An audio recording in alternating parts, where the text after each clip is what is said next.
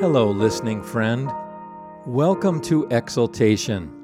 This is Father David Masterson bringing you the beautiful, the good, and the true, heralding the cross of our Lord Jesus Christ so that we may experience life in Him. In just a moment, we'll be looking at John chapter 3, where our Lord Jesus teaches us about the miracle of transformation and new life through the work of the triune God. But before we look at John's Gospel, listen to some music which will direct your spirit upwards to the Lord.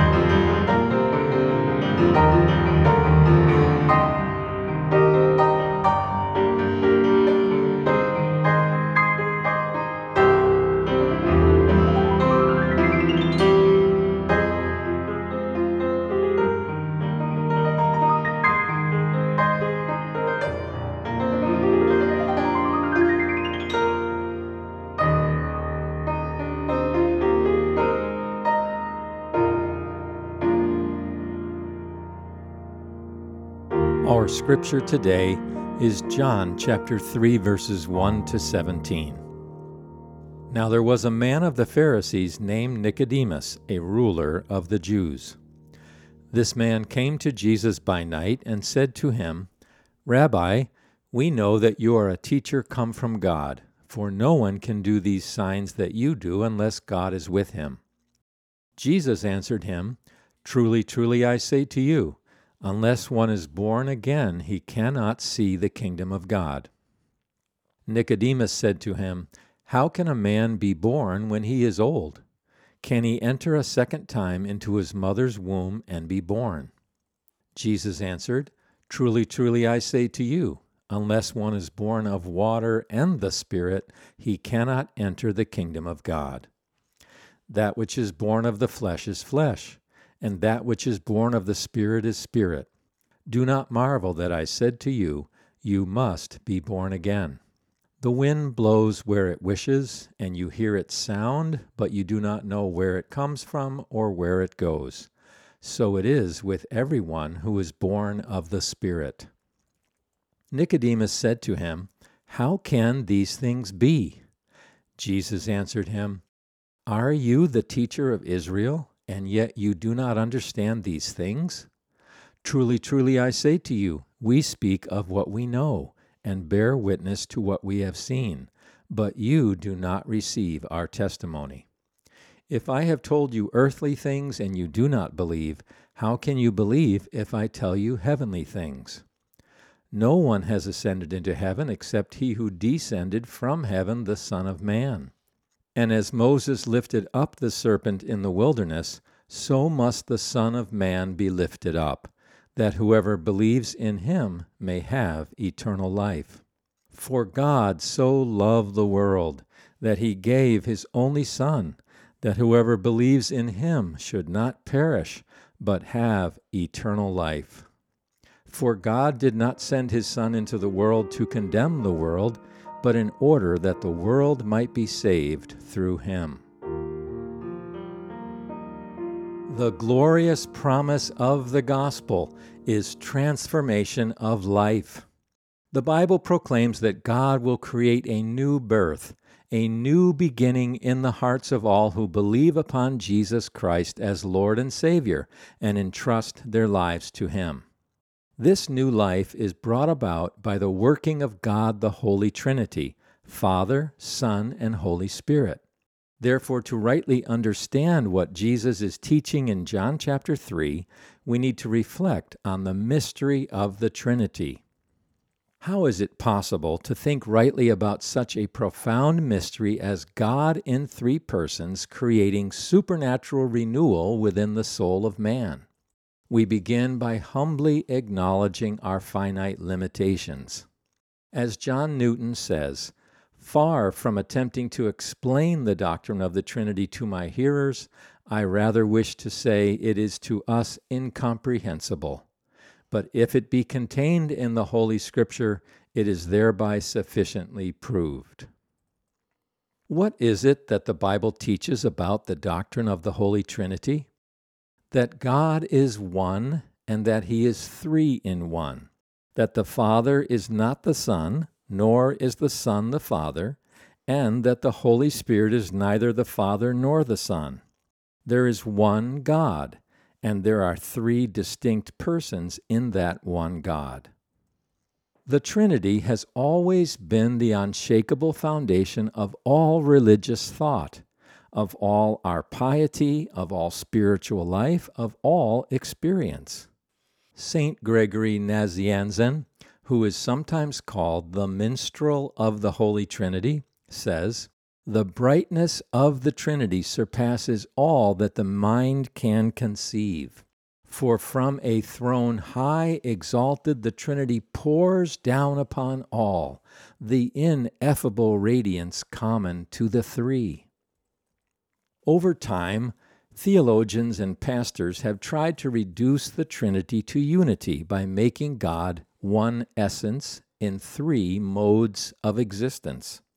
However, it is better to think of the Trinity as three persons one unbegotten, one begotten, and one proceeding from the Father. The Father, the Son, and the Holy Spirit have one nature and share a single will, a single power, and a single operation. The three persons are not commingled together, but they do cleave to one another and have their being in one another without any confusion. Man, the Bible teaches, is made in the image of God, and to Christians, God means the Trinity. Therefore, only in the light of the doctrine of the Trinity can man understand who he is and who God intends him to be. Preachers and theologians have historically struggled to understand the Trinity. Francis Bacon said that the human mind has three faculties which together function as a trinity memory, imagination, and reason. These three work together to enable us to comprehend truth. St. Augustine uses the analogy of the soul, saying that the three powers of existing, knowing, and willing form one soul. Even so, God is. God knows, and God wills. God eternally begets His Word, the Son, our Lord Jesus, who is the divine knowing. And in that knowing proceeds God's love or will in the divine Spirit the Word begotten, the Spirit proceeding, Father, Son, and Spirit, one spiritual life, one substance, in which these three are co equal, co eternal persons. This is a lot to think about, and it's difficult to digest. Far from being merely an obscure matter for theologians and academicians to argue over, the Athanasian Creed states that the doctrine of the Trinity is necessary for salvation. How can this be? Because salvation consists in knowing, loving, and living with God. If we are to know, love, and live with God, we must understand as much about Him as is humanly possible. Well, the nature of Almighty God is a mystery, and the infinite being of God is not to be comprehended by our finite intellect, yet it is not an unknown God we worship. We are called to love and serve the known God. The whole message of the gospel is that God can be known fully in his Son, Jesus Christ. God is not some ethereal, abstract principle, nor is he an impersonal force in the universe. The actuality of God in his being, knowing, and loving as Father, Son, and Spirit is the very ground of all reality, and he can be known. God is one, he is true, and he can be known in his three persons. That is what the doctrine of the Trinity means, and therefore we take this truth very seriously. Now, the best way to understand the Trinity is to see all three persons of God at work in the experience of the new birth described in our text in John chapter 3. Jesus said, Except a man be born again, he cannot see the kingdom of God. Marvel not that I say unto you, You must be born again. Let's try to understand these verses together. Nicodemus, a Pharisee and ruler of the Jews, came to Jesus at night. He came to Jesus like so many modern people do, with inadequate conceptions of his uniqueness and sufficiency. Nicodemus said, Rabbi, we know that you are a teacher come from God. This is the problem with every other world religion except Christianity. They acknowledge Jesus as a teacher come from God, but not as the radiance of his glory and the exact representation of his nature, upholding all things by the word of his power. Hebrews 1 3. Hinduism sees Jesus as a spiritual leader, one of many incarnations of God but fails to acknowledge the uniqueness of Jesus as the eternal Word made flesh. Islam sees Jesus as a prophet and apostle, but stops short of acknowledging him as God in the flesh come to die for our salvation. The Sufi religion concentrates on Jesus' healing powers, his peacefulness, and his devotion to God but refuses to believe in the fullness and sufficiency of God's self revelation in Christ and his cross. The Dalai Lama, arguably the most famous Buddhist in all the world, teaches that Jesus is the model of a spiritually mature, good, and warm hearted person. To emulate him, we should practice meditation. But Jesus, in Buddhist understanding, is not the second person of the Holy Trinity, God incarnate for our salvation, to be worshiped and adored. Mormons and Jehovah's Witnesses both deny the deity of Christ and teach that he was created and born into the world as all other men. Now, in fairness to Nicodemus, his understanding that Jesus is a teacher and miracle worker sent from God is a good step in the right direction. He is on his way to becoming a true believer in Jesus. But his confession falls miserably short of the grandeur and majesty of Christ's person and work. Jesus towers over all other figures of history precisely because he is not from the earth. He is from heaven the second person of the Trinity, God, manifest in the flesh for our salvation. Notice what Jesus says in response to this incomplete confession by Nicodemus. He points out the deepest and universal need of every man. Jesus doesn't address Nicodemus merely on an intellectual level. He goes straight to the profound need of his heart. You must be born again.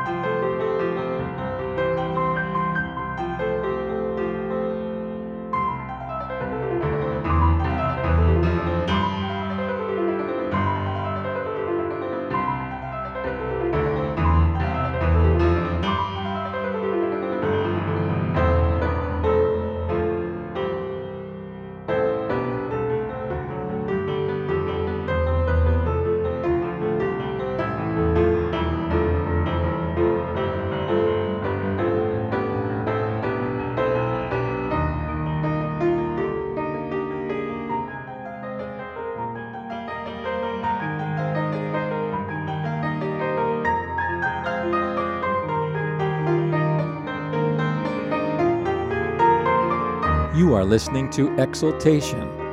I'm Father David Masterson, bringing you the beautiful, the good, and the true, heralding the cross of our Lord Jesus Christ so that we may experience life in Him.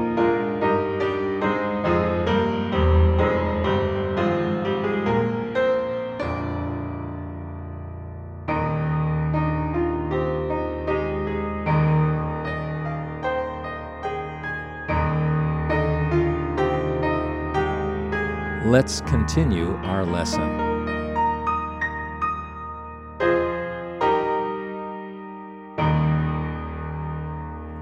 In order to participate in the kingdom of God, what is needed is a radical change in our whole nature and character. Unless our inner being is entirely transformed, there is no forgiveness of sin, no heaven for us, no fellowship with God, and no abundant life in the Holy Spirit. What the world wants and needs is not a teacher, but a life giver. Deep down inside, men already know this truth. What is needed is divine power to reform men's hearts and make them holy before God. 2 Corinthians 5:17 says, Therefore, if any man be in Christ, he is a new creature. Old things are passed away. Behold, all things are become new. Only the work of the Holy Trinity can accomplish this inner transformation of man, which is so urgently needed. Jesus, and Jesus alone, meets the necessity of forgiveness of sins and the gift of new life. There are two musts in his conversation with Nicodemus in this story. He says in John 3 7, You must be born again. And then he tells us how that new birth is accomplished. John 3:14. The Son of Man must be lifted up. It is Christ's work as Redeemer, his holy sacrifice on the cross, which saves the world from sin. A good, warm hearted teacher or compassionate leader will not do. Redemption and reconciliation with God requires a perfect, holy sacrifice, the spotless, sinless Son of God. If we are to understand Jesus Christ, we must understand the reality, universality, and seriousness of sin. Only when we see ourselves as great sinners in need of cleansing, pardon, and a new nature will we truly understand Jesus. For the cross, and not his moral teaching, is the very heart of the work he came to do. I repeat, what the world needs is not a warm hearted teacher, but a perfect holy sacrifice for sin, which accomplishes complete transformation and new life within by the regeneration of the Holy Spirit. Therefore, the must of the cross answers the deepest need of our fallen human nature. reconciliation with God can only be accomplished by one who yielded himself up for the sins of the world. Jesus must die because he must save, and he must save because he loves us. It was not the nails and hammers of the Roman soldiers which held Jesus upon the cross. It was quite literally your sin and mine. The utterly righteous one who is everlastingly pure and perfect died in our place as rebellious sinners. But it is more than that. The cross is not only Christ's greatest humiliation, but his greatest exaltation. Jesus said in John 12 23, The hour is come when the Son of Man will be glorified. In the cross, Jesus was lifted up in triumphant display and honor before all the universe. The cross becomes his throne from which Jesus rules the world. In the cross is the supreme manifestation of God's holiness, love, and power. To save humanity from damnation, that men might be born again and enter into the kingdom of God, was the greatest work of the Holy Trinity in all of history. Greater than the creation of the universe out of nothing, greater than the creation of sun, moon, stars, and planets greater than the forming of man in God's own image and likeness. For in the second Adam hanging on the cross, death is destroyed, humanity is restored from its debilitating fall, and man is brought back again into communion and right relationship with God. How is this new birth received? By faith in the finished work of Christ. Three times in these verses, Jesus uses the word believe. This word means far more than mere intellectual assent. True faith advances beyond mental belief. There is an intellectual side to faith, but its essence is trust, the act of the will throwing itself completely upon God and resting in Him. Knowing and trusting are two different things. On June 30, 1859, the famous acrobat Charles Blondin became the first man in history to walk on a tightrope across Niagara Falls. Over 25,000 people gathered to watch him walk 1,100 feet suspended on a tiny rope above the raging waters without a net or a safety harness. In the days that followed, Blondin walked across the falls many times. Once he carried his manager across, riding piggyback. Then he pushed a wheelbarrow across loaded with 350 pounds of cement. He asked cheering spectators if they thought he could push a man across the falls sitting in the wheelbarrow. Spying someone cheering loudly, he asked, Sir, do you think I could safely carry you across in this wheelbarrow? Yes, of course, the man replied. Get in, the great Blondin said with a smile. The man refused. Why? He knew Blondin could safely cross the falls, but he had only intellectual faith, a mental comprehension, and not real life changing trust. Had he really believed and trusted fully in Blondin's ability as a tightrope walker, he would have crawled into the wheelbarrow and been transported safely to the other side. Without a new birth brought about in our hearts through the will of the Father, by the obedience of the Son, in the power of the Holy Spirit, no one can enter into the kingdom of God. The work of sacrifice on the cross is complete. It is only for us to place our entire trust in Christ, to crawl into the wheelbarrow and rely entirely upon His finished work of salvation at Calvary. What about you, dear friend? Do you believe? Not just with your head, but with all your heart? Do you have complete get in the wheelbarrow and cross the falls faith? Have you received Jesus Christ as your Lord and Savior and been baptized in his name? Are you relying entirely, completely upon the triune God to accomplish salvation for you? For God so loved the world that he gave his only begotten Son, that whosoever believes in him should not perish, but have everlasting life. God, the Trinity, has revealed himself to man as Father, Son, and Holy Spirit. In his incommunicable essence, we know God as Father. In his work as redeeming the world, we know him as Son. In his dwelling within us and animating our being, we know him as Holy Spirit. This is the wonder and beauty of believing and trusting in God. And it is also the wonder and beauty of what happens in Sunday worship when we receive Holy Communion. When we take communion, we offer to God the Father the gift of His Son Jesus Christ on the cross through the power of the Holy Spirit. As we receive His body and blood, we make a gift, a sacrifice of ourselves in Christ to the Father. We are empowered to do this because we have been born again of water and the Holy Spirit. We have been made the adopted children of our Heavenly Father, graced by God Himself. The glorious promise of the gospel is transformation of life. The Bible promises that God will create a new birth a new beginning in the hearts of all who believe upon Jesus as Lord and Savior and entrust their lives to Him. This new life is brought about by the working of God, the Holy Trinity, Father, Son, and Holy Spirit. Amen.